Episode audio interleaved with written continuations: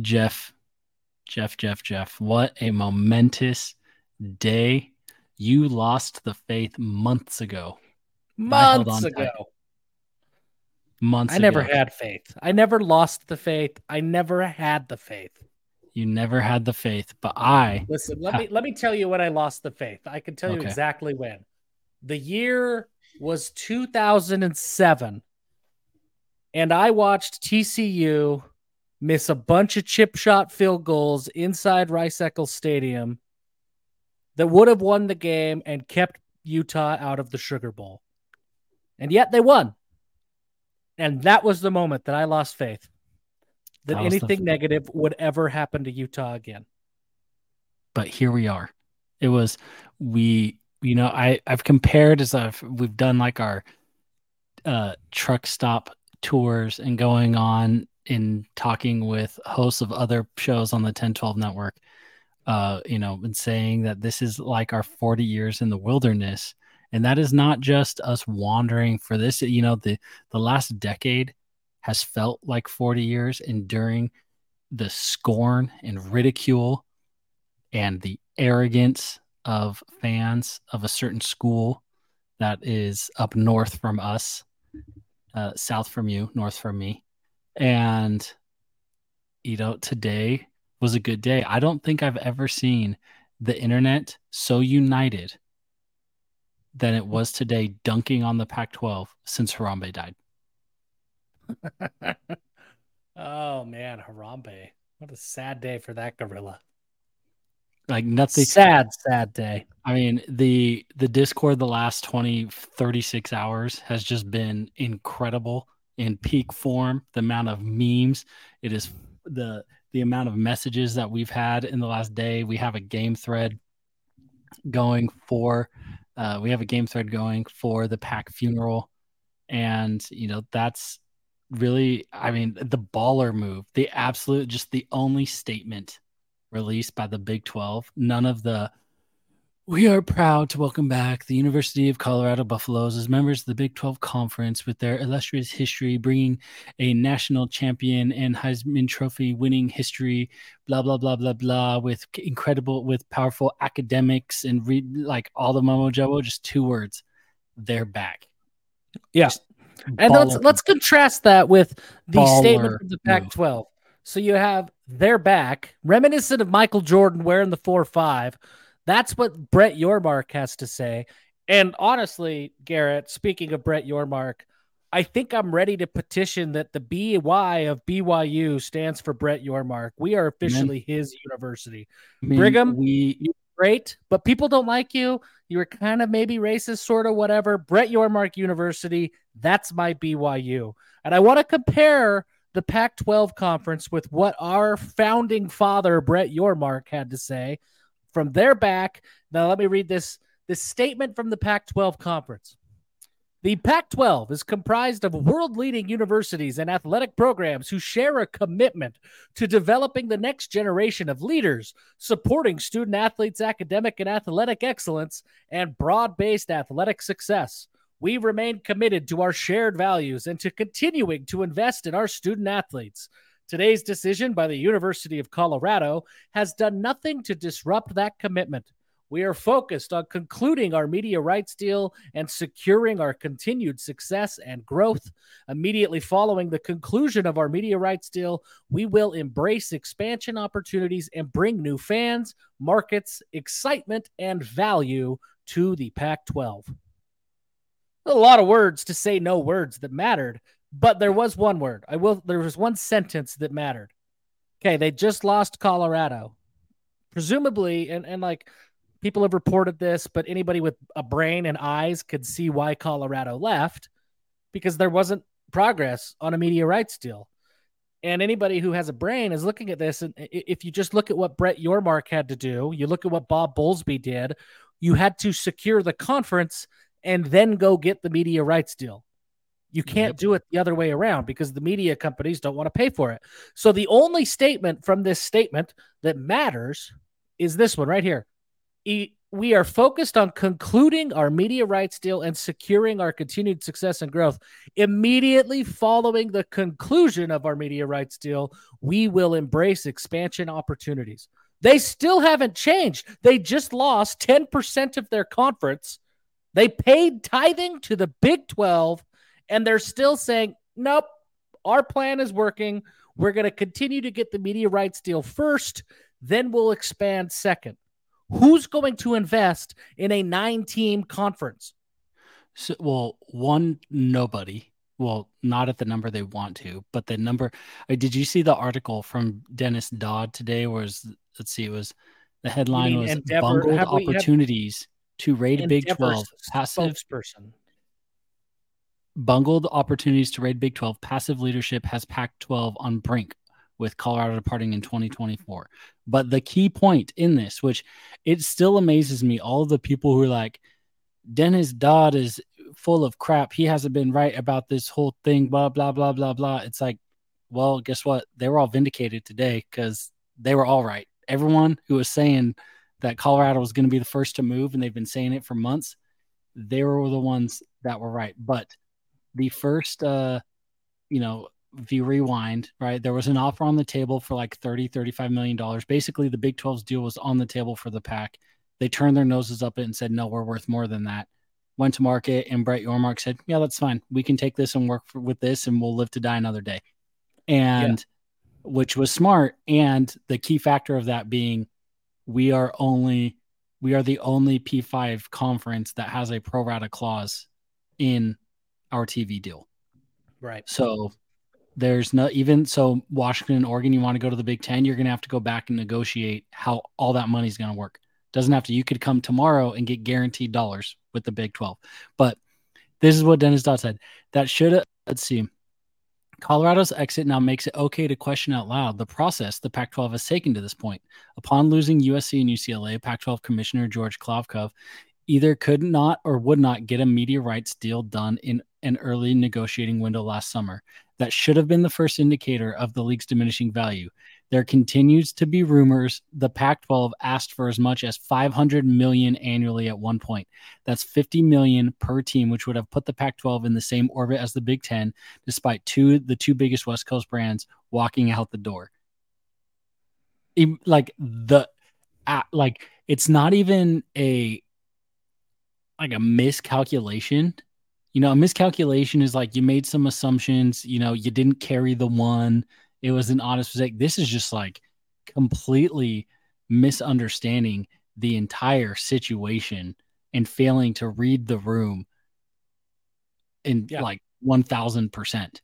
And yeah. the the fact that I mean it's I posted this on the Discord a couple weeks ago that my gut like I honestly kind of feel like at this point he's George is stringing the league along.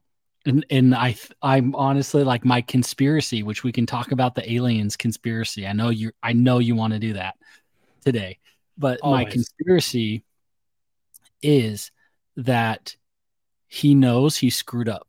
So his options are like present a crappy deal, the numbers go public, teams bail, and then they say, you know, his legacy is that you are the former, you know, vice president, senior vice president of Hulu, who was brought in to be the sports media expert, and you completely screwed this up because you asked for $50 million, turned down a good offer, and you killed a Power Five conference single handedly. And you had no idea that your two of your biggest brands were unhappy and walking out the door. And you got approached by a conference about merging two years ago and said, no, we're too good for you. And then they started picking off your schools and killed you. That is his legacy. But if he strings it out and presents no numbers and nothing hard, like there is no concrete offer on the table, then when schools start going, then he can come back with the $15 million crappy offer.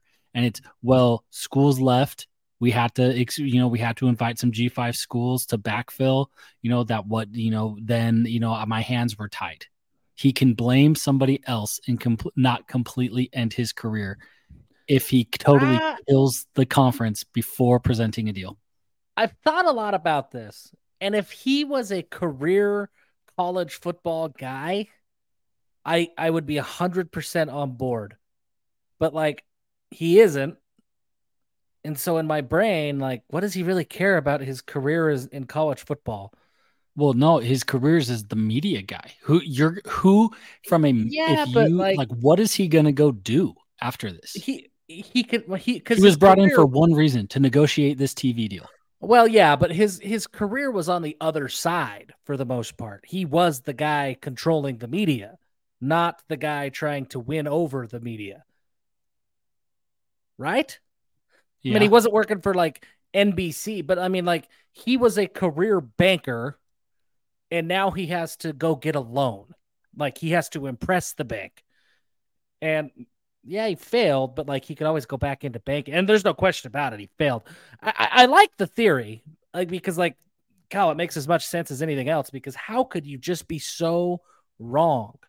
Like, how could you be surprised? Yeah, and you know, it's shocking. There were doubts creeping, and I had them myself. You know that it was the if a deal was going to be done, it would be done, or if a team was going to leave, they were going to leave already, which very well was true. But then when you sit back and read the room, there were two options.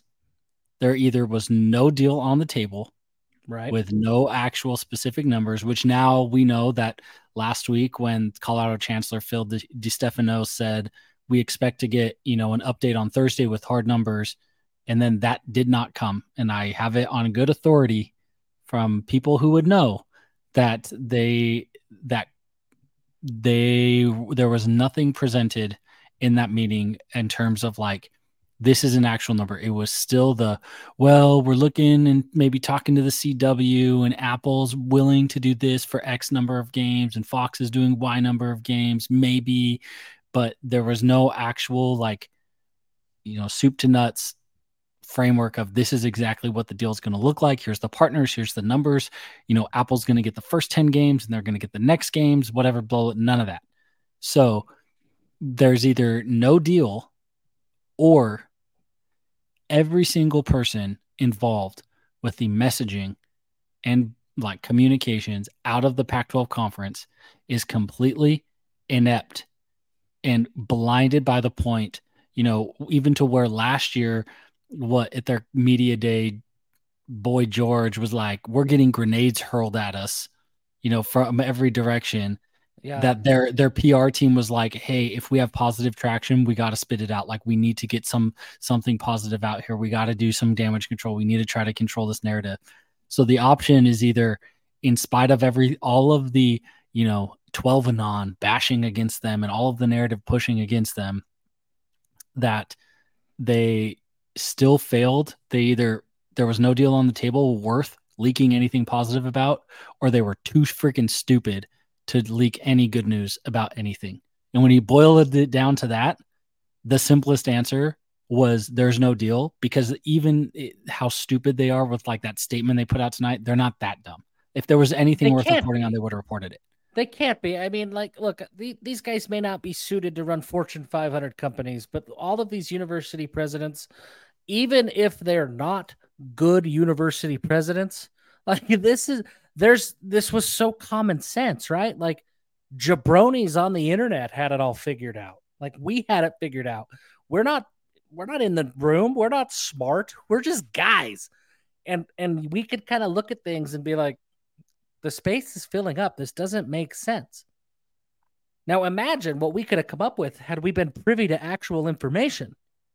So like it, it just I I that's the only conclusion that I can reach is that George has actually done a pretty admirable job of selling nothing to his member schools so far so that they haven't lost anybody up until today. Because that, like I mean, that is one way to look why. at. He's doing such. He's doing an awful job at trying to cobble together this deal, but then is also managing to string everybody else along. Why can't he string the TV deep guys along the same way he's stringing on the presidents along the presidents? Because no, the, the thing TV, is, he was brought in because you guys are the ones right his check. buddies. They're supposed to be doing yeah. him a solid, right? Like they're supposed to be like this should have been a cakewalk deal because he was one of them. Yeah. And it has been everything but at every step of the way. It has been fun to be a BYU fan over the last week. I wrote today, you got double newsletters today, everybody. Garrett, you wrote a newsletter. In fact, you got triple with the introduction of the Give 'em Hell Brigham scholarship. So donate. Oh, yes, we happening. did. Uh, yeah, that was kind of a. So if we are up to three, there was one other person who messaged me, and we had one more student who I verified as a student at BYU. Ah, very good. So we have we have three uh, we'll send out the link and we'll put it in the show notes and then we'll blast the thing. But yes, we are introducing the GEHB Scholarship Fund. We have three students who are paying members of our VIP community. And we're just to throw the link out. Whatever we get, we get. We're to split it equally three ways between them and make their semester a little bit better. Uh, the yeah. two that I would, one reached out and he just got home from his mission like a month ago and he's already signed up and he he's doing lurking more. But the other two, you know, they would they're very active on the Discord and they're camping out for every game. They're in the student like they're dedicated fans and deserve it. And so we're going to support yeah. them, even if it's we'll like help them out. I even Join, if we only give them help, like Brigham. Bucks. I don't even know how much yeah. we got today. Join, give them help, Brigham, and uh, look, it's a good cause. You know, we're helping people. We're trying to help people. We're more than just an outlet. We're more than just, you know, like we're not just here to come up with taglines and and you know, try to guilt people into joining us here. Like we're trying to make a difference. We're trying to really showcase the good that BYU fans really are. Uh, we're a community. We are a real bona fide community. We're the best community. So come join the community, help out and let's uh let's help put some kids through school. I think that's great. But you did get two other newsletters today, and the one that I wrote about was hey, enjoy it this week. Like I'm not one for trolling. Like I, I don't get into the one-on-one trolling and you know the vindictive whatever with individuals on Twitter. Like that's not really my style. It happens to everybody every once in a while, but that's not really my thing. Uh, but if it's your thing, like this is the week to make that your thing. I would not advise that be anybody's thing because it only leads to heartache and turmoil. But if that's your thing, then that's your thing. But like, hey, make the jokes, right?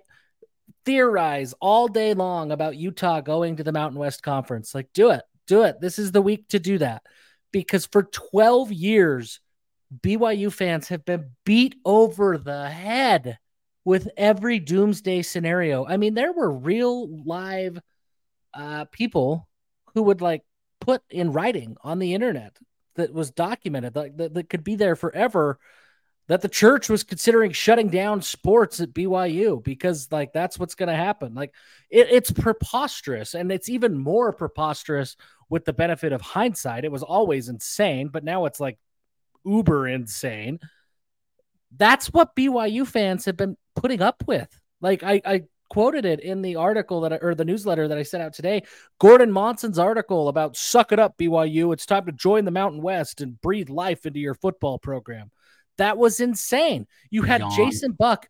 Jason Buck. Okay, Jason Buck was like he might be crazy, but Jason Buck had one take that I had forgotten about until I I looked it up and and quoted it verbatim. Back in 2016, not only did he think that that BYU should go back to the Mountain West Conference, which was fine. I mean, a lot of people had that that thought. It was a stupid thought, but like people can be stupid. That's their prerogative. He wanted BYU to go back to the Mountain West Conference, and by doing so, he said they would get to more Fiesta Bowls, and they could then fill and expand LaVell Edwards Stadium to eighty thousand people, and the Mountain West Conference was somehow the link.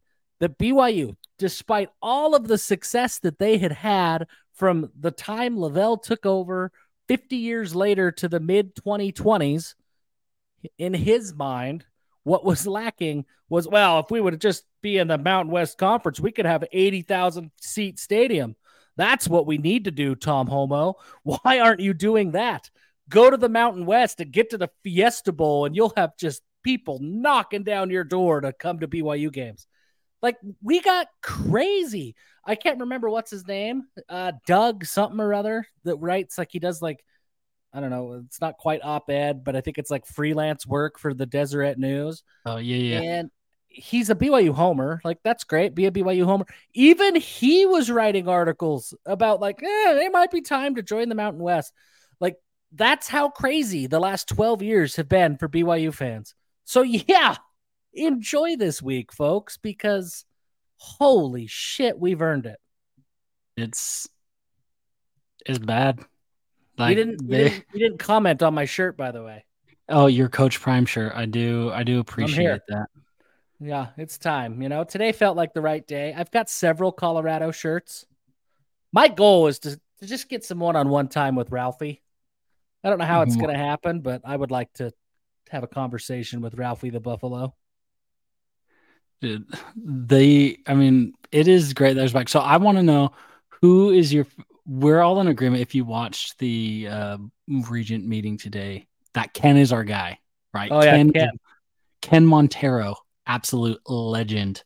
He was like, it's somebody they're like, is anyone, it, the person, the lady hadn't even finished reading the resolution before he was like, I, I support it. Let's get it done. You could tell yeah. that Ken was, he was the one that was pushing for this whole thing. Yeah. And Ken was wonder, the guy. You know, as even it was confirmed by Ross Dellenger today that back in May, and it was, you know, reported, and there was a couple other sites where some people who turned out, and maybe we have doubted, but turned out to be very plugged to this whole thing.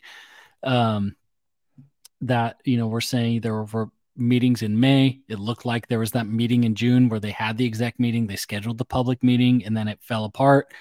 Uh, I felt like you could tell today by who made their statements in kind of uh what what do you call it um virtue signaled about this yeah. move today that who may have been the one that said like I didn't get to say my piece yet so we're not going to do that we're not going to do this public vote in 2 days I have to you know I have to be more involved here so there were a couple of those and you could tell who it was based on the meeting oh, but yeah.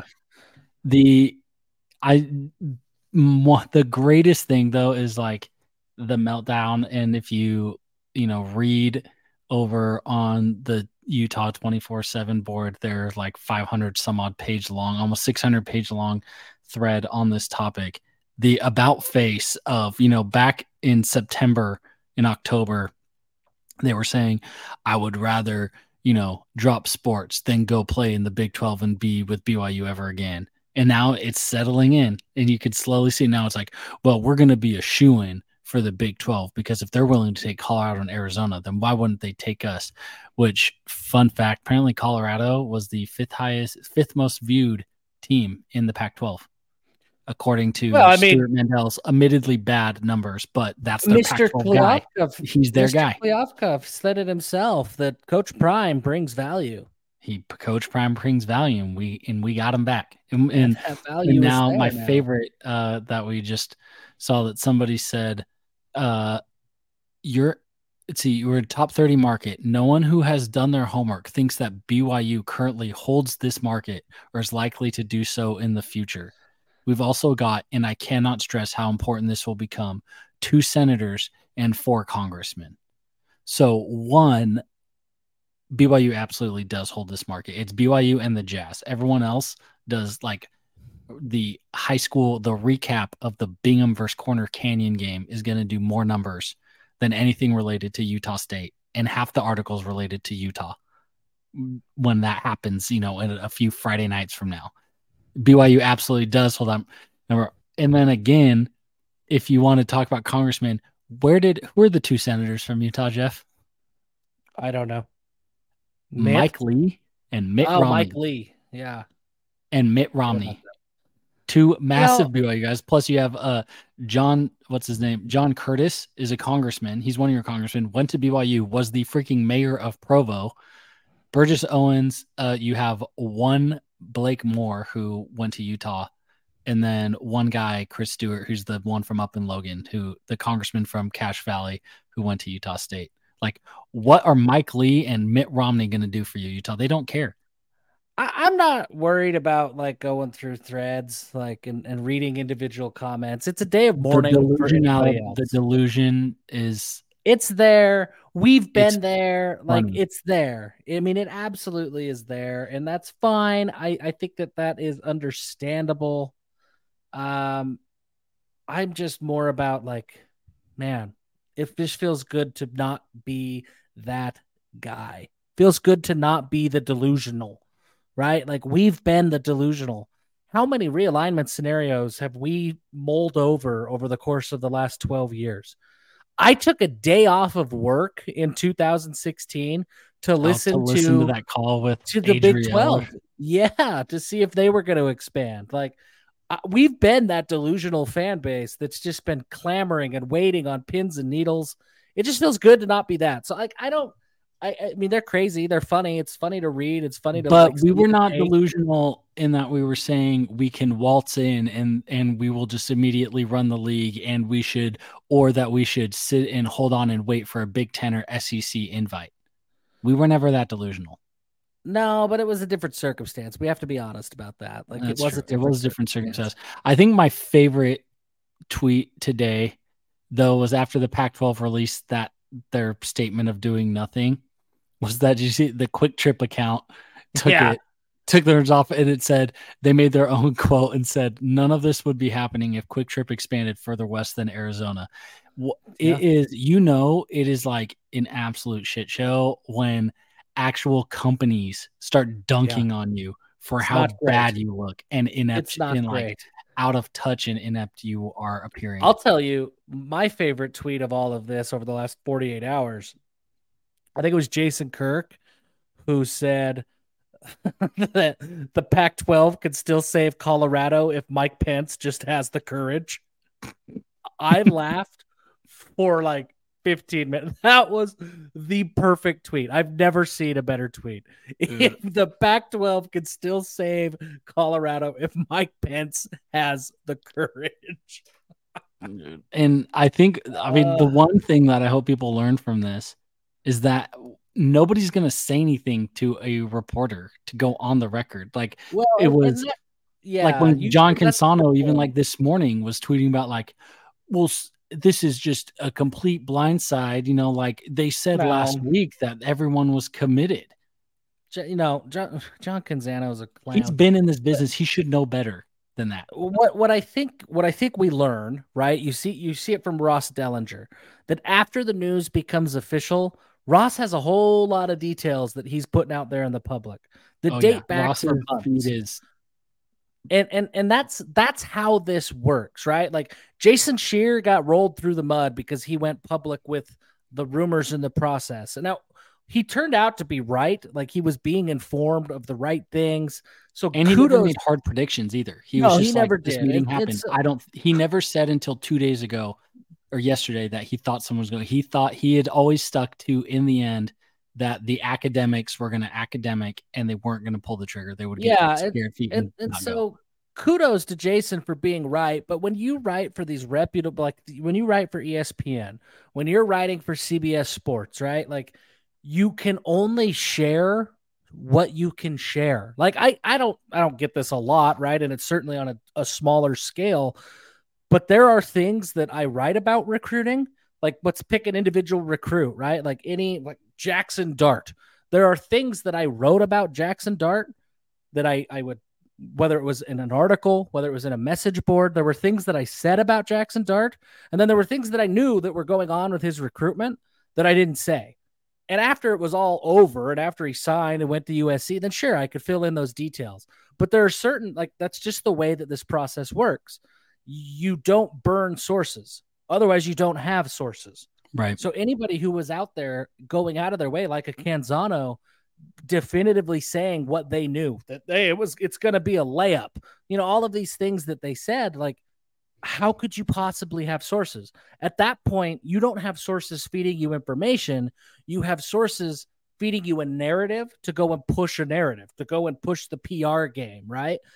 But Dellenger, McMurphy, like they knew more than they said all along, but they didn't know enough and it wasn't a concrete done deal. So they're not going to pretend like it is.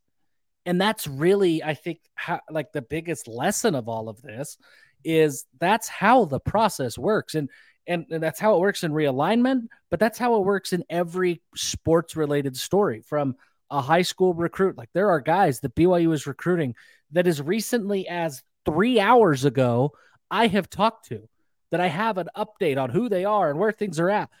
But I'm not going to share any of it because one, they've asked me to. Two, it's not concrete enough that it really means anything. And so, yeah, it's there. It's in my mind. I could piece it with other things that are going on that I've heard. And maybe I could formulate in my mind, like, what's going to happen with that recruit. But it's not confirmed. It's not a done deal. So I'm not going to act like it is. And, and, and I think that where we had this, where, where people misstepped, is it is the Canzanos and even Jon Wilner to an extent, who I, I think Jon Wilner got maybe a bad rep because he, the way that he said certain things made it sound like he was definitive, but he was nowhere near the Canzano level of like, hey, this is a done deal. He just happened to start a podcast with Canzano, and I think he got roped in. But like those guys were were acting as if things were done, and they weren't. And anybody with eyes could see that they weren't. And so why they acted like those things were done because they were told so. I, I just it's hard for me to not, like be able to reconcile in my brain how they couldn't see that they were being manipulated by whoever their sources were. Like it just doesn't make sense to me. Yeah. Well, and you also have to take everything in the context of like, you know, if you're talking to Oregon State and Wazoo, which I think that's who John Canzano is talking to, they're trying to paint the rosy picture because they're the only ones who are doing the PR job that the friggin' Pac-12 headquarters should have been doing the entire last third, you know, for the last 13 months. Mm-hmm. And so it's, you know, and now because they screwed around on doing this, you know, it, in a way, Colorado taking longer and mm-hmm. waiting until now instead of pulling the trigger in June screwed the Pac over more because oh, yeah. now oh, yeah. they have to figure out what the hell they're going to do next year with only having nine teams in the league. So they either have to play someone twice in conference or try to scramble to get nine games scheduled between for you know another game scheduled for each of the teams between next year or yeah, somehow figure out how to get a loan to buy you know to pay for San Diego State to come in the door assuming yeah, that's assuming tough. there's no more defections which so ironically i mean what we talked about this earlier that they're like you know we got to get the media deal done and then we can consider expansion no they need to go tomorrow they need say, to get expansion hey, done okay san diego state SMU, who else? Memphis, Tulane, UNLV, Boise, Fresno State, and when Stanford and Cal say, "Well, we don't want uh, we don't want two state schools in from the Cal State system, and we don't want Boise State because that's basically a step above ITT Tech," everyone else in the room seems to say, "Sit down and shut up because you got us into this mess in the first place because you didn't invite BYU in nine, in the '90s." That's what Brett Yormark did. That we talked about, I think, last week. That Brett Yormark, if nothing else, he got he delivered a plan. We'll see if the plan works, right? Like at the end of the day, Colorado's a pretty crappy football team. Uh, maybe the Pac-12 stabilizes themselves. Maybe they get a deal that's better than the Big 12s. Maybe they did leave money on the table. That one's like, I doubt it. I don't. I doubt it, but maybe that happens, right? Like, but whatever happens, whatever happens with the the the the how his plan plays out, he was able to on day one deliver a plan with confidence that made everybody else in the room put their egos aside, put their own agendas inside, and say, "Okay, Commissioner Yormark, you're our guy. Go. Whatever you think, we're on board." And it's worked out so far. That's is great. it possible they were scared of his in-laws? yes, it's very possible. This Before we get into the fact that Brett is a crime family, Bob Thompson um, I mean, he's kind of made a name for himself on Twitter over the last year. He was the former president of Fox Sports. Like he right, knows a thing or right. two about a thing or two. So he just tweeted this, and and this is, I mean, I think this puts a bow on this topic, right? Of of what the Pac-12 should do in terms of expansion. He says, if I was looking at the Pac-12 as a buyer, I want to know which existing schools are in and who is coming in and when. Then we can talk dollars. Then I want outs and or downside protection if schools who I am told are staying and are coming never make it. That's sports TV rights 101. I mean, he's and he's dead on. Of course, he's dead on. He's the president of Fox for crying out loud. But like, yeah, what? Who is going to give millions of dollars? Who's going to commit themselves to hundreds of millions of dollars over the course of the next few years in the name uh, uh, without knowing who they're paying it to or what they're buying. Like and that's that is, what I don't get about George because he's I don't understand. on the other side of that. He knows that they're thinking that way. So why not get the expansion first? If Doesn't if I was in charge, this is what I would do. I would go ear to the ground, figure out what because okay, so the American they lost their three biggest brands. They had to renegotiate part of their deal. They brought in six new teams from CUSA. They have their deal with ESPN that's taking up slots. The the issue right now is there are not TV slots available enough for the Pac to get as many as they want. Right. So, and the few that are left, that they're not going to pay the number that they want. Like the the in, there's an inventory mismatch, and a, and equality and fan apathy, all the other stuff. But in the end, the issue is that there's just not the right number of spots left on TV. So figure out on the Americans deal is there some kicker like what Bob just said? What is the out? At what point does that deal get triggered where they have to go back and renegotiate it and it's voided yeah. and do the same for the Mountain West? And you take whatever number of schools you need to from those two to nuke both of those deals. If that you means you hope. take San Diego State, Boise, and Fresno from the Mountain West and Memphis and SMU from, you know, from the American, and that puts you at 14 schools, but then you kill both of those, you just opened up TV slots that you can be in the ring for, for on ESPN, Fox, and CBS. You know, the Mountain West has in their contract with CBS, they have primetime games on CBS mainline to lead into the Big 12 on or the Big 10 on CBS. So yeah. it's like that could be yours if you blow up the Mountain West enough. I mean, easier said than done, but yeah, I mean, like I don't know what other chance you even have at this point. But I, that's I the saw... only way they're going to get on TV yeah, and avoid I mean, being behind a streaming wall is if they kill those two TV right. deals and make them and, go back to the table too. Or if they go with the CW or some new player yeah, in the space. Someone else, yeah, there has to be it. a change in the available inventory on linear networks. Right. I, I saw it put really bluntly, I don't know if that's the word, but in a way, like the, the the illustration of the problem that with George's philosophy and execution put in a way that I I hadn't seen it like this yet and it just made so much sense. USC and UCLA left a year, 13 months ago, almost. They left on July 1st, 2022, right? That's when they announced that they were leaving. So 13 months have gone by, and George Kliavkoff and the Pac 12 have still not done a single thing to address it. Nope. Like they've sat they, on their hands.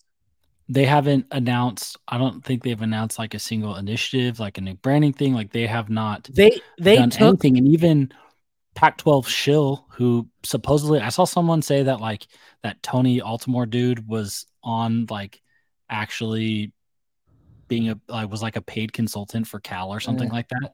That feels conspiracy ish, but, but I mean, I mean, he's the one who started calling no, on. But the even he said you know, he's Mr. Pac 12, been harping that nobody is leaving, nobody's leaving, nobody's leaving. Even he said that, you know, George spent six months trying to figure out how to keep UCLA rather than just going out and figuring out the media deal. Yeah. Instead of figuring out the next step, he kept trying. He he wasted half a year, and that maybe he only earnestly started working on the media deal around the time that they put out that consummation thing. That was when they're like, okay, UCLA is clearly gone. We're not going to get the Board of Regents to screw it o- to make them stay. We better yeah. really start trying now on the media deal. Yeah, consummating that deal like uh, that. That was Will Ferrell in the mid two thousands who wrote that statement. Like the that was con- when that was that when was I weird. knew that it was done. That was when I knew. that was such I a didn't weird know statement. when it would happen. Didn't know if it would be in this life or the next, but I knew it was done. Yeah, that was bizarre. But no, it's just weird, man. I, I just can't wrap my head around it. He George Kliavkoff took the Dan Beebe approach of how to save a conference. And he saw what happened to the Big 12 in 2010. Like it just kept getting picked off and picked off and picked off, and everybody thought it was dead. And it took Bob Bowlesby being bold and saying, hey, no, it's time to expand. We're going to add four and we're going to do it now. And then it took an innovator like Brett Yormark to come in and just drive the ship. George Kliavkoff instead looked at what Dan Beebe did of, oh, we're going to lose Texas A&M and Nebraska. Oh, well, we're going to lose Colorado. No need to expand. We're going to lose Missouri. That's fine. And you just let your conference die on the vine. That's what George has done. I mean, look at it now. He has now been picked off twice and hasn't done a thing but say, we're going to try to get a media rights deal first and then expand. There is not a single other conference out there. I mean, hell, even the Big East tried to expand before it died. Uh, there's not a single other conference out there that has been able to follow that script of lose your biggest brands, stand still, and survive. Like it, it just hasn't happened. The big, the, I mean, even it's the just big a testament 12. to the quality of the fan bases that the well, support is. is. there and the viewership is there to be able to withstand it. We and, do numbers. But, uh, but even the Big Twelve, right? Like the Big Twelve was dead. If George Kliavkoff had half a brain, the Big Twelve, as we know it right now, is dead 12 months ago. Yeah, because like he couldn't he couldn't dead. control the people in the room to say no. Like you guys need to just suck it up, get over yourselves, take yeah. TCU and Kansas State and Oklahoma State and Kansas or whoever, whoever get this they done. Could have picked and 84 and it was over. Yep.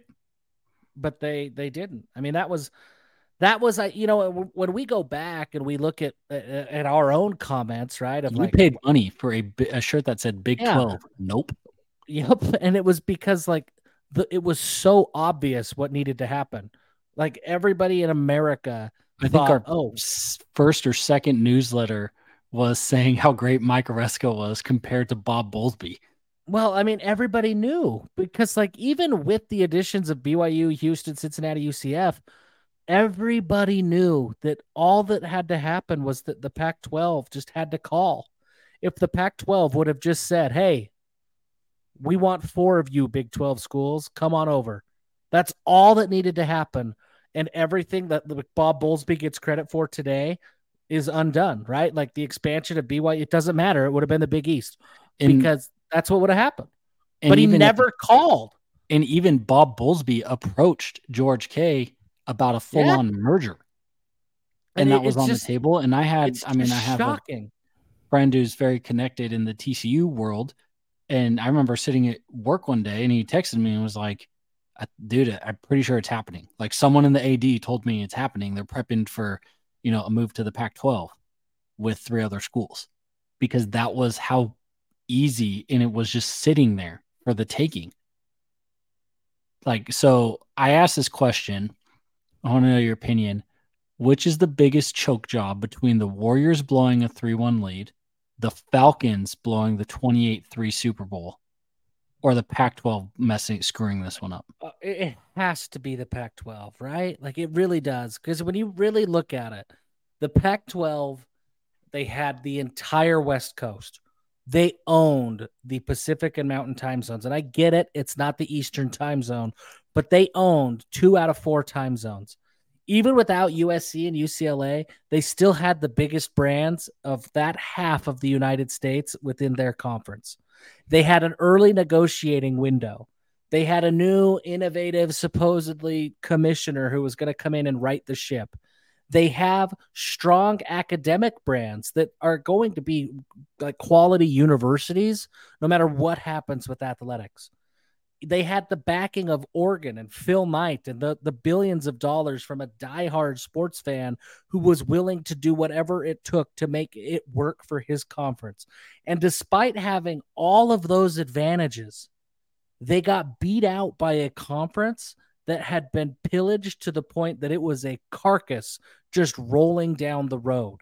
And yet, the eight teams and an independent school and three American schools, three G5 schools bonded together and rallied together and, and, took out that Power 5 that Power League with all of those advantages, with all of the money from Phil Knight, with the backing, with the with the Rose Bowl, with all of that stuff attached to it they took them out. Like it was that's what's so crazy, Garrett, is it it wasn't like this is the ACC.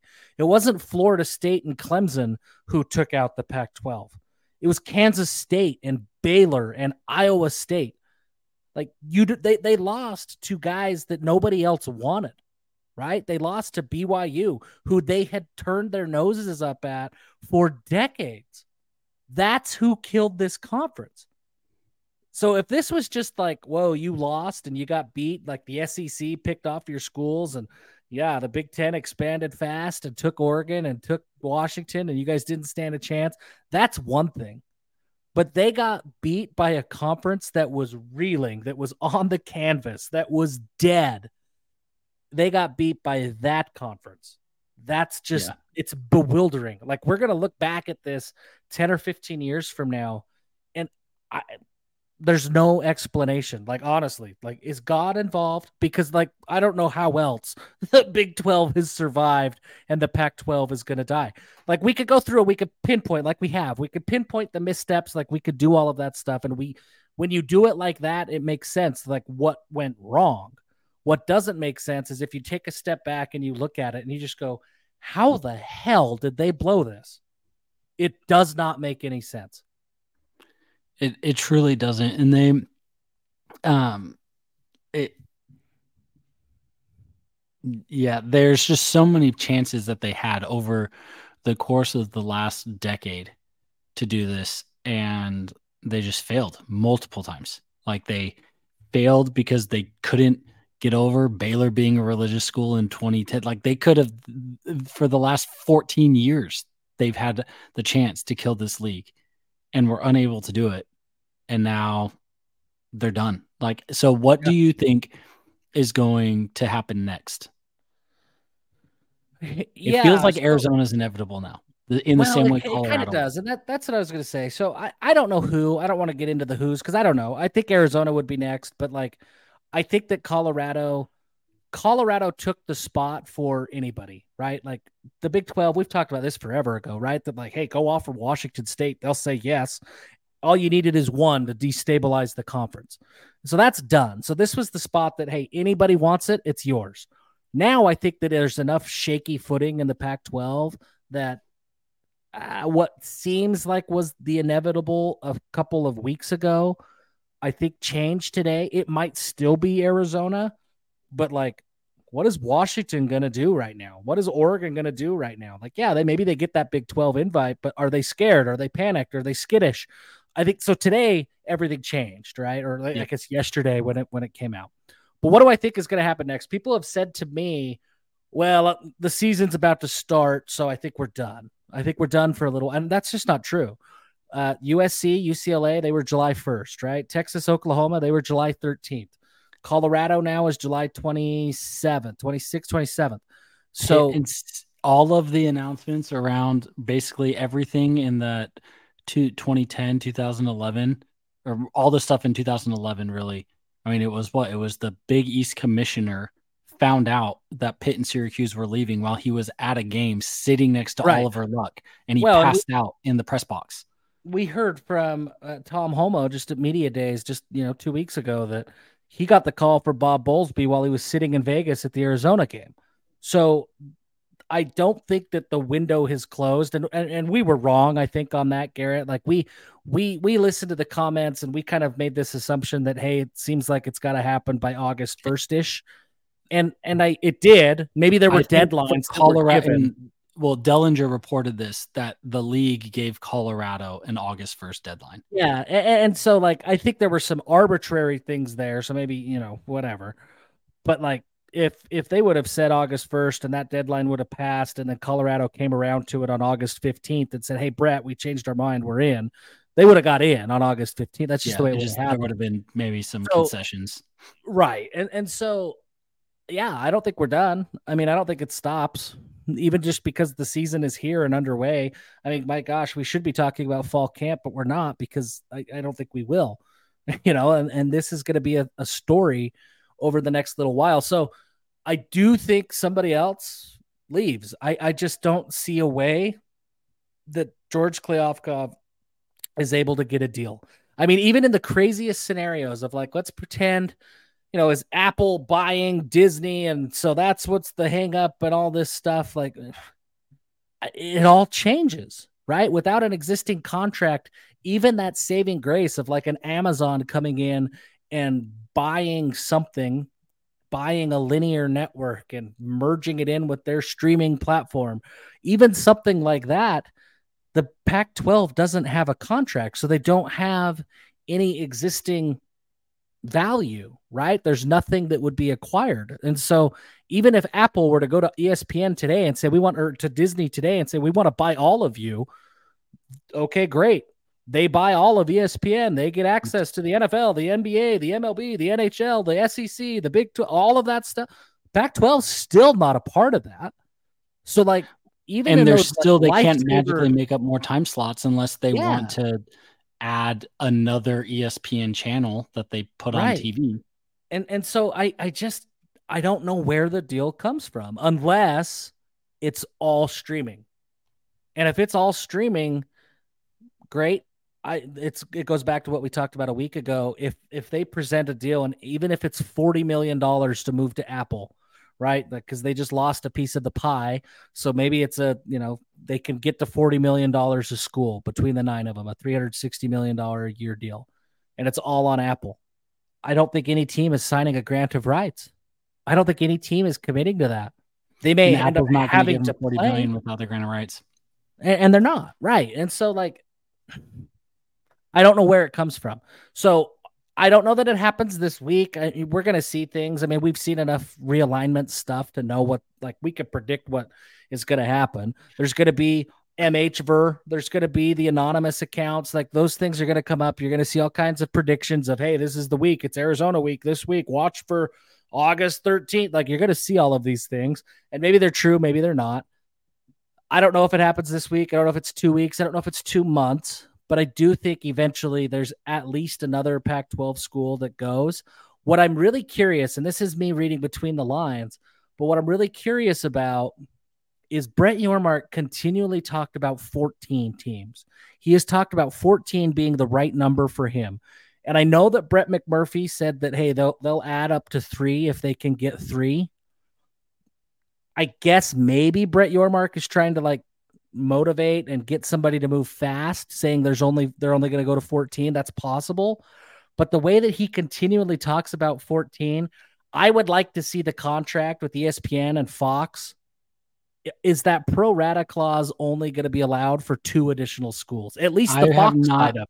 I had never heard that until I saw some random BYU fan comment that on in the comments on a Reddit CFB thread yesterday.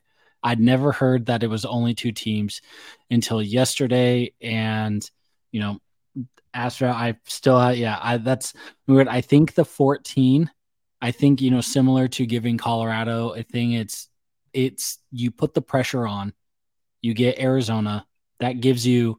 I mean, Phoenix and Denver are two of the biggest, fastest growing metros in the country right? And moving forward, Utah is a fast growing thing. We are talking about you know, BYU owns like you're getting the younger populations and growing metros where people care about sports in the West Coast by locking down Phoenix. And you can say that Tucson is in Arizona. Arizona fits so well with the Pac 12 school. It's the ag school. It is in a college yeah. town with no pro sport. Well, they have a in a AHL, whatever. Yeah, like a minor league hockey team. Um, so it's like that's your only pro sports competition they that city revolves athletically around the university but then even up in Phoenix, even up in here in the Phoenix area, if you look at TV numbers in the actual Phoenix market, Arizona basketball draws more viewers here than ASU does, and football is about 50 50. So you're locking yeah. down the entire state of Arizona here, really. You're getting all of Denver. That's good. You add new stuff. Then I think you can go, you say that you want 14 that, and then you can really start to put the pressure on Washington and yeah. Oregon, and Washington has a six million dollar deficit, and maybe you can get Washington to jump in front of Arizona. And you're yeah. using Washington now to get Arizona to hurry up and move along. And those are the two that you're putting in the prisoner's dilemma, trying to get them to go. Right. And yep. then after that, you're saying, okay, well, does Washington gleefully jump in just to be on the life raft because they're iffy now about the Big Ten and it hasn't come yet? And then what's Oregon going to do? Are they going to try to go independent? Is their ego going to keep them Oregon, out of the Big 12? I, the more I sat and thought about Oregon, okay, I know that we have this tendency to believe that everybody in the Big 12 is Texas ish, right? Like the state of Texas thought process. But like Iowa State's a pretty liberal school. Iowa's a pretty liberal state by and large. Like they're a pretty liberal school. So uh, ignoring the politics, because I think that Colorado's coming in now and that's a pretty liberal place, right? So, yeah, Oregon is pretty liberal. Ignoring that, it's a college town. It's a rabbit bound base. They don't have competition around them from a professional league, right? Like Portland's not close. And I guess they have the Trailblazers, but that's really it. And even that, like, it's not, it, it, it's like, I don't know, St. George and the Jazz, like, sort of kind of close. I don't know. Right. There's a lot of reasons that Oregon actually kind of makes sense to me. When you talk about, so people are saying, you know, what will what like how low of a number will Washington and Oregon take from the Big Ten just to be in the club? Okay. When they say that, you know, like what are they, how much are they willing to give away? Especially, you know, because it makes sense, right? It's like, well, the Pac was only offered 20 million six months ago. That's not on the table now. It's going to be 12 or 15 million versus 30 million. Either way you're going to be all streaming so you might as well be all streaming in the big 10 on peacock versus on apple with the pac 10 what pac 8 whatever. The if that's what you're looking at okay then yeah that makes sense. Like you know See, go there and I, do that.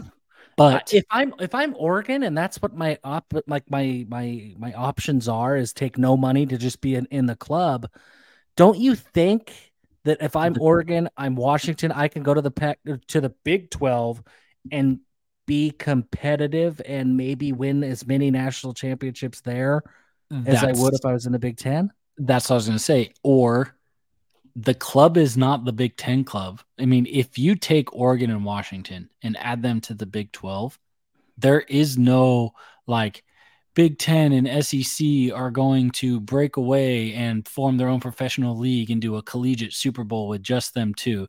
That's ne- that's not going to happen. Like players no. are going to start getting paid but that's not going to happen. Like this whole like complete break off. Like I, if that happens, that's a long time down the road, and that's there's not too many non-football sports. Like there's too many non-football sports. There's too much like antitrust stuff. There's too much like that has to be chipped away at methodically. And what they'll do is they'll end up just start paying players and make them employees and be done with it and be on their way. And they'll do like some cap of whatever to try to make it more fair. Like they'll do something so you don't have it's not going to be like clear free agency where you're like you're bidding for players, but they'll they'll try to do something, do some kind of rev share, whatever.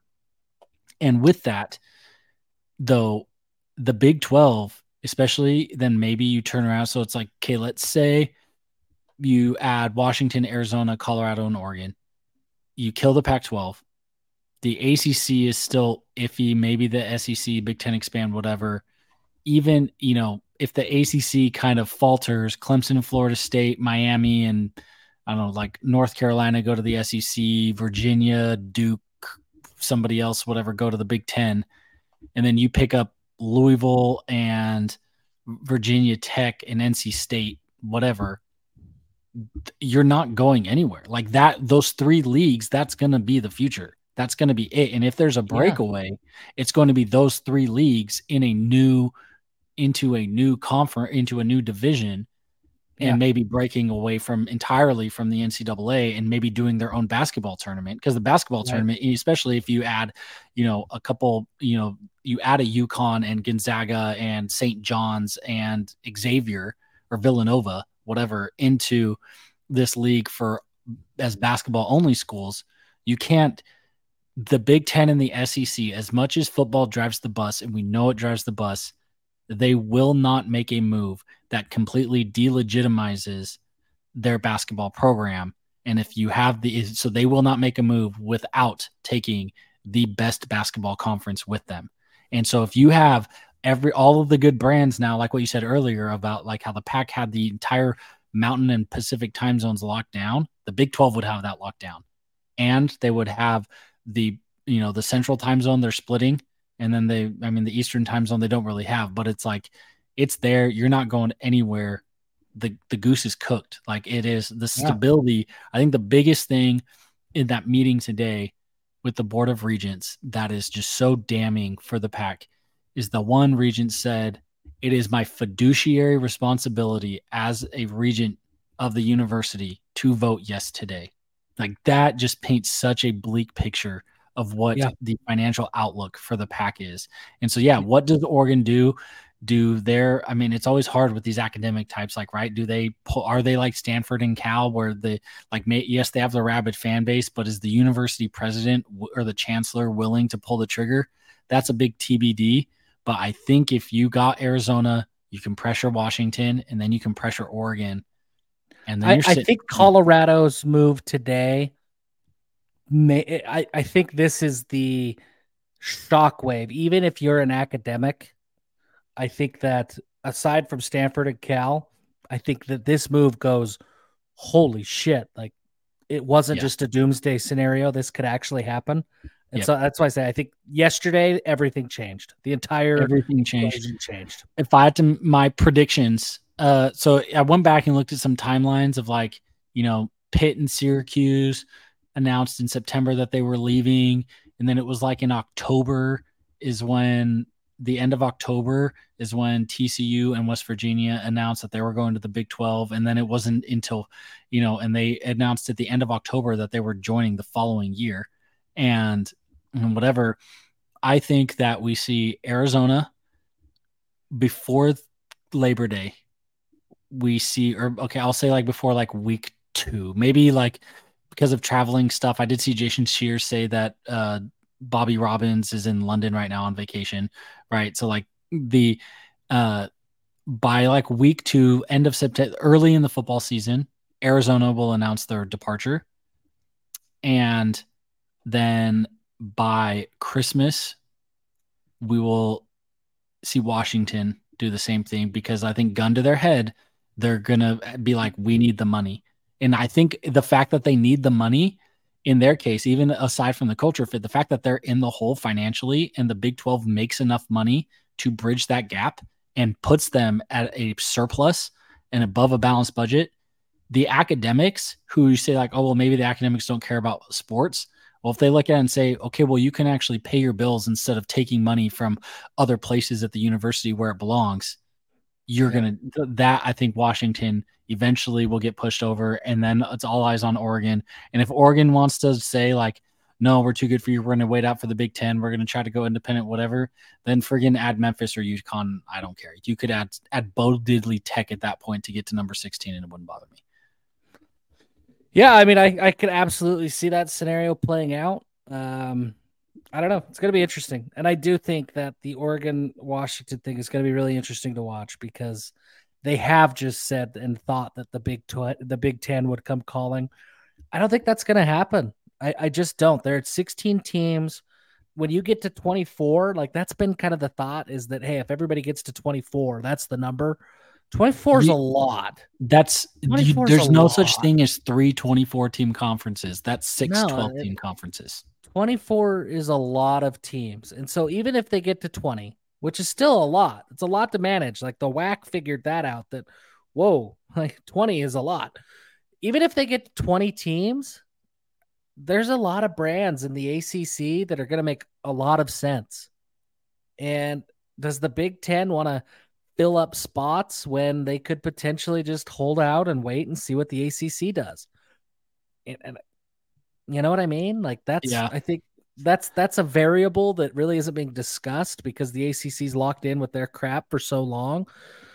But like if I am the Big 10 and most of my schools are in that Eastern Central time zone, do I really want Oregon and Seattle? Like is that really that valuable when I could go and get Virginia, Virginia Tech and have a shot at the North Carolinas? Yeah. Like, I, I, mean, I have been so. saying this since last June, you know, our first episode or July, I guess, since they announced on June 30th.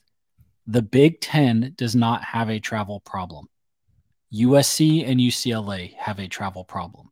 The Big Ten adding two more schools to make one weekend easier a year for USC and UCLA makes it more annoying for the other 14 members who would have to approve adding new schools on top of yeah. the fact that the Big Ten does not have a pro rata clause in their contract. There is the same issue with adding new, you know, with inventory for the Pac 12. I mean, you're only talking about two schools instead of, you know, 10. 12. So yeah. I guess in theory, the inventory is there, but that inventory is largely open on ESPN because that's where a lot of the pack games were. The, the Big Ten does not have any relationship with ESPN currently. Yeah. And so ESPN does not have the money right now. ESPN's not going to bite off more college football right now. And, and it so, makes sense to give yourself that travel problem for LA, right? Like LA right. makes sense. It's hard to argue, and they still kind of sort of did, but it's hard to argue with against the opportunity to add LA. Yeah. Well, and LA, especially when it's that's a true travel partner where it's you are fly, taking one flight out, one flight back, staying in a hotel for three nights. Your basketball yeah. team is taking a bus to, you know, taking a bus to Westwood and taking a bus to USC. And that's an actual travel partner, right? That's right. not, you know, yep. you're still got to fly. BYU and Boise. Seattle. Exactly. Right? You, and, know, you're doing so, a triangle, not an actual straight trip. And on top of that, too, like I mean, it, when you go to with all these schools, there are alumni for a lot of the Big Ten schools, especially the bigger one. I mean, like Ohio State and Michigan are massive schools, right? In terms of just sheer number of alumni, there's a lot of them in New York. There's a lot of them in LA. If they're in LA, everyone can go out and do their thing. You give your fans a thing, like people got business trips out there, whatever. Like you said, LA matters, but it's like there's into Seattle to some extent a little bit. You know, Seattle's a big. Sort I mean, every Big Ten school they're gonna sort have. Of they're going to have alumni at Microsoft and Amazon, right? Who are sure. to be doing stuff, but it's not to the same levels in LA. But Eugene, like, who the frick lives an hour and a half outside of Portland? Nobody. No, who so, lives in Portland? I mean, who from right. Iowa lives in Portland? Nobody. Right. And so there's, so for that, it's it doesn't bring the same weight. But here's the crazy thing. So we talked about as we wrap up here with a little con- you know, what if if you're smoking pipe here? Uh we talked about Oregon, you know, saying like, okay, well, I just want to be in the club. The club is access, you know, clear access to this expanded playoff, which is probably if one more team leaves from the pack, it's probably it's not going to be six auto bids, it's going to be five auto bids in starting in 2026. The format well, is done. It might, it might still be six, but they'll just say the SEC gets it no matter what. Yeah.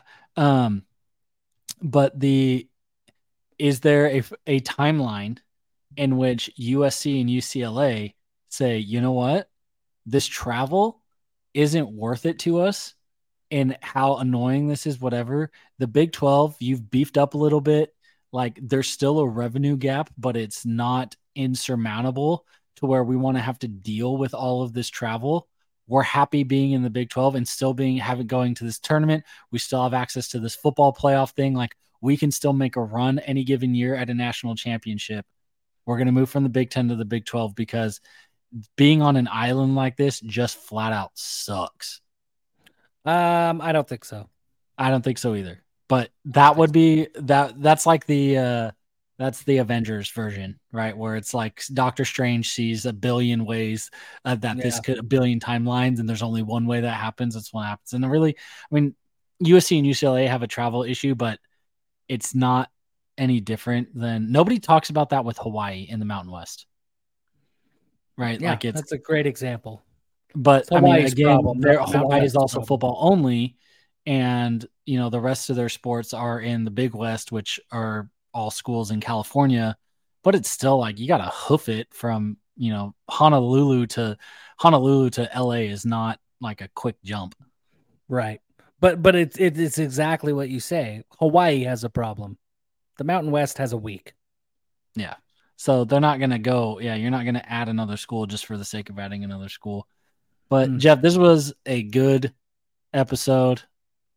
I'm excited we finally have some movement we were I was rewarded for my patience.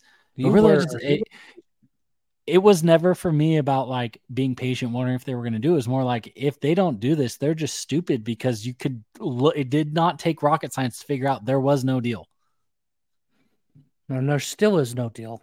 And there's not like going to be a deal. That's that's the thing. There is still no deal out there. Yeah. If there so, was a deal, it would have been done if there's deal deals going to be done. Actually, one last quick thing. You you did mention earlier that you did talk to some recruits. I'm sure did this come up today as like, you know, do you ask like, "Hey, what about this like Colorado thing? Like are you worried about like the future of the pack?"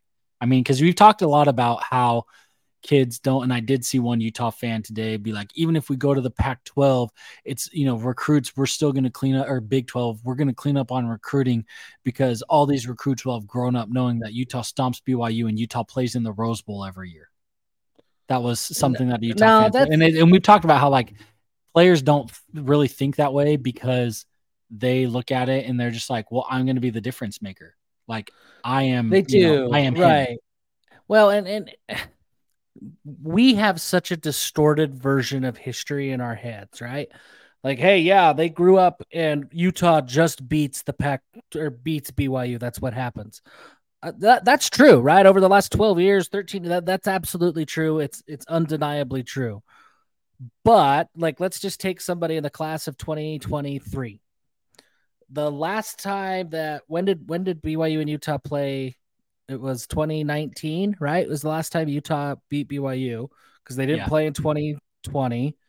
BYU won in 21. They didn't play last year. They won't play this year. Is that right? Yep. Okay.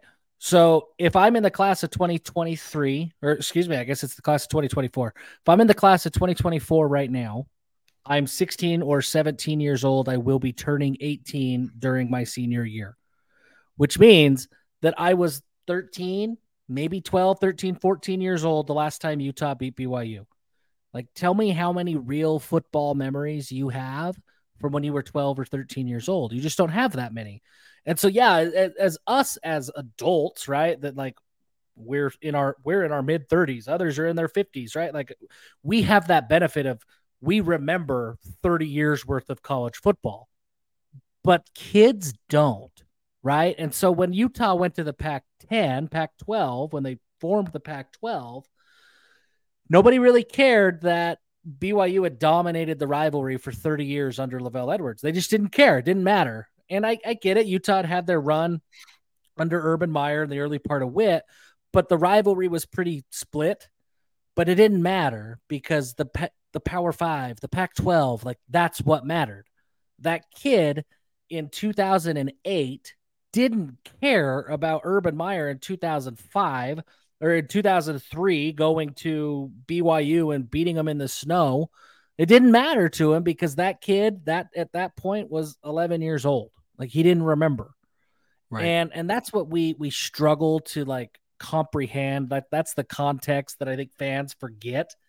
So yeah, when I will also about- just remind people that Utah has not beaten a non Pac 12 Power Five opponent since their 2017 bowl game against West Virginia. Yeah, so that's a long time. Um, so what do these kids care about? So I reached out to a few kids today, and I'm not to name names or anything like that. I did it with complete anonymity for them because, like, it doesn't matter. And I think I talked to five, and four of the five said, I don't really care.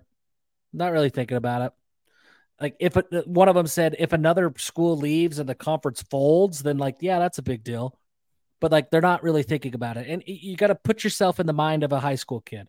Are there high school kids that are like uber focused on being the valedictorian and getting to college like as soon as they step on campus in high school? Yeah of course there are. But generally speaking like if a high school how many times did you walk into class and go oh shit we have a test today? Like you just live like in the moment Tuesday. right yeah, like you you you don't think ahead, you don't plan ahead. You're living that day. Like that's what matters. That's how most high school kids are. And so for the most part, these guys are like, no, I don't really, I'm not that worried about it. Uh, and the things that they do worry about, right? Utah's still sending dudes to the NFL. That's still going to run for, you know, a while. Even if they go to the Mountain West Conference, they're still going to send guys to the NFL over the next two or three drafts. So like the, the the trickle, there will be a downturn in recruiting if Utah were to like get left out somehow. But even that, it would be a trickle. It wouldn't be like an overnight, immediate. Oh, everybody's gone. Holy cow, the spigot has run out. It would be a slow trickle until three or four years from now. Oh wow, like Utah doesn't recruit like they did five years ago, and they were going to Rose Bowls. Also, nobody gives a damn about going to the Rose Bowl and losing. Like that doesn't matter. Utah nobody fans cares. do. Well, I know, but a recruit, like they yeah. just it matters when it's like in the moment. Like if you ask a guy, "Hey, did you watch Utah play in the Rose Bowl?" That's a really cool thing. I don't think it matters to most recruits. Like they'll say that it does, and that's what's hard is they'll say that it does.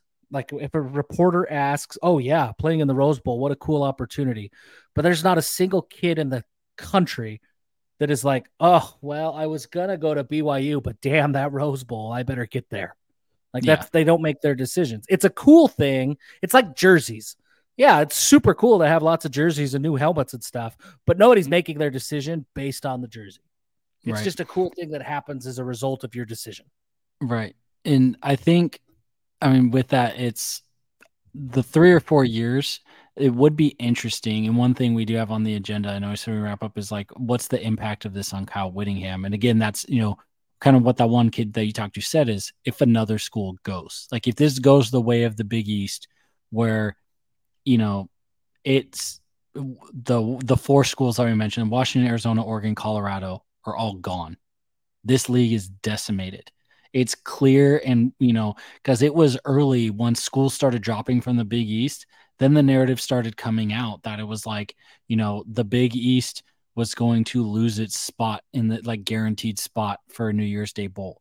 And once that narrative starting started, then you started to see the three or four year, you know, the the drop off of those programs that got affected, who were left behind, with the transfer portal being a thing now.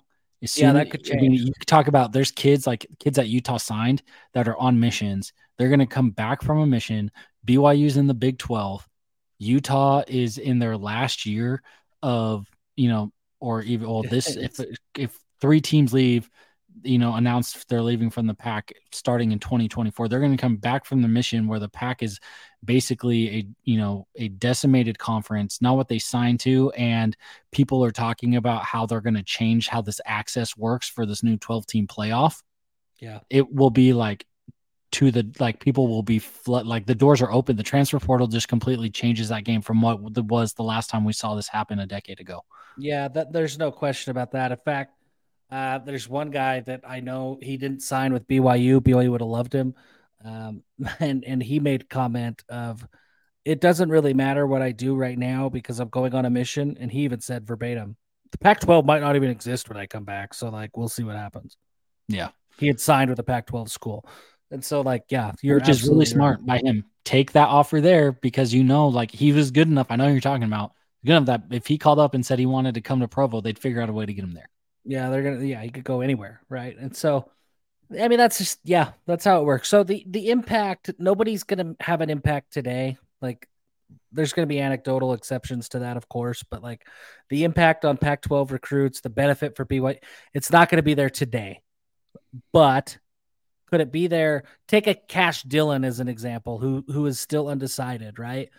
Uh, everybody kind of thinks it's BYU or Utah, but there's other players in the mix, right? Washington's kind of there, UCLA's kind of there too. Uh, could this like now that being that he's not decided, could his could he be watching this and you know, and if things unfold quickly, yeah, it probably does have a pretty big impact on what he does.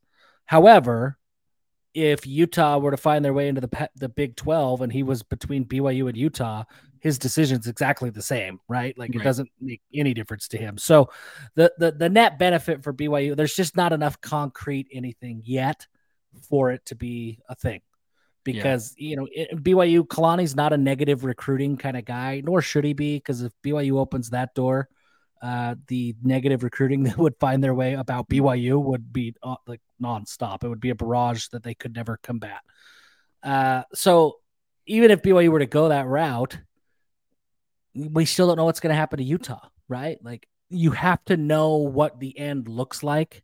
Right. Because if you go in and you negative recruit and say, hey, don't go to Utah, local kid, because if you go to Utah, you're going to play in nowhere. It's going to be crappy. It's going to be terrible. And then Utah ends up being in the Big 12 well everything you just got that kid to believe and it's now not true and that kid is now questioning everything that you have told him so the benefit will come later but it depends on what happens in the interim a thought that i just had of this when you mentioned cash dillon and this is for reals for reals my last thought i mean we talked about duplicating marks we kind of talked about the day of like you know if you get arizona you probably no matter what utah has done recently no matter what asu has done you know you you have to knock them down in favor of getting a Washington and Oregon or whatever not just because Big Ram but it's like you're not the incremental the marginal value add from adding a second school in the region in terms of TV numbers is just yeah. it's not like as big as adding an entire new place so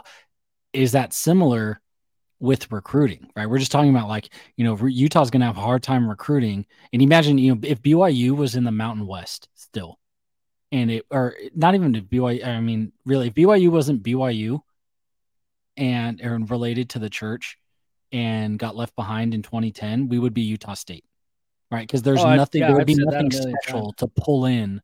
You know, oh, yeah. the Bronson Kaufusis, the oh yeah, uh, you know, all the the tan the Tanner Mangums, like all these. I've said forever. There there's no reason that Fred Warner should have even picked up the phone when BYU called. Right, but because so, of the church, that's why. Right. And so if you so if you take Arizona and Arizona State, Arizona's growing population, there's more and more kids every year coming out and signing out of the state of Arizona.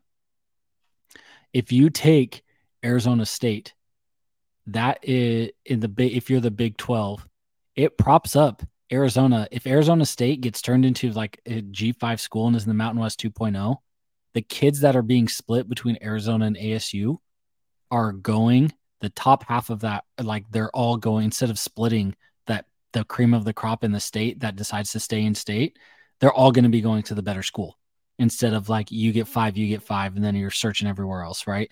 So I, I, think so. I, I, sort of. I think so. I think now the world is shrinking. Uh, Arizona and Arizona State. I mean, BYU and Utah. We'll take it here locally top 10 kids in the state, BYU and Utah are only getting four or five of them combined. The rest of them are going out of state now. And I think that's what happens. If you split it and you, you, you add Arizona and ASU becomes a de facto Mountain West school, uh, Arizona still has to recruit their tail off. But for the most part, I think you just see more guys leave Arizona. So, right. well, uh, yeah, of like the top 10. But when you get down to who are, but when you get down to like your depth pieces who really round sure. out the roster and make your team a great team, you sure. know, it's the top 10, yeah, for sure in the state. But when you get to like spots 11 through 30, instead of 10 going to Tempe and 10 going to Arizona, and then Arizona's like, oh, we got this yeah. low three star kid who's local. Probably wish we would have had him as a PWO, but like we're going to take him. He has an offer from SDSU. We're going to take him. You're taking kids where it's like, yeah, half the pack would want him. Like, you know, he's got multiple Big 12 offers. He want sure. if he wants to stay home, he's going to stay here. So I have one last thought before we wrap up. You've had a I've you've had, had like five last, last thoughts, so you are I got one last one. Uh, no, what you do on the field still does not matter. I, I am Uh, like that's something like Utah fans have said it. Like everybody has said it. Like Utah fans, yeah, you've won the back the Pac-12 conference in back-to-back years. That's awesome. You might win it again this year. Great football team, great football program. Whittingham is a great coach. The the what has been true all along and realignment is still true that if it was about on-field production it would be very different looking conferences like it just doesn't matter and so one thing I, I appreciate about brett yormark is he has he seems to have an eye for the potential that a school has and i think that that is what drives conference realignment much more than anything that you've done recently. And so, as we think of these scenarios, right, like even a, a school like UConn, like don't think about what UConn is today. Think about what UConn could potentially become.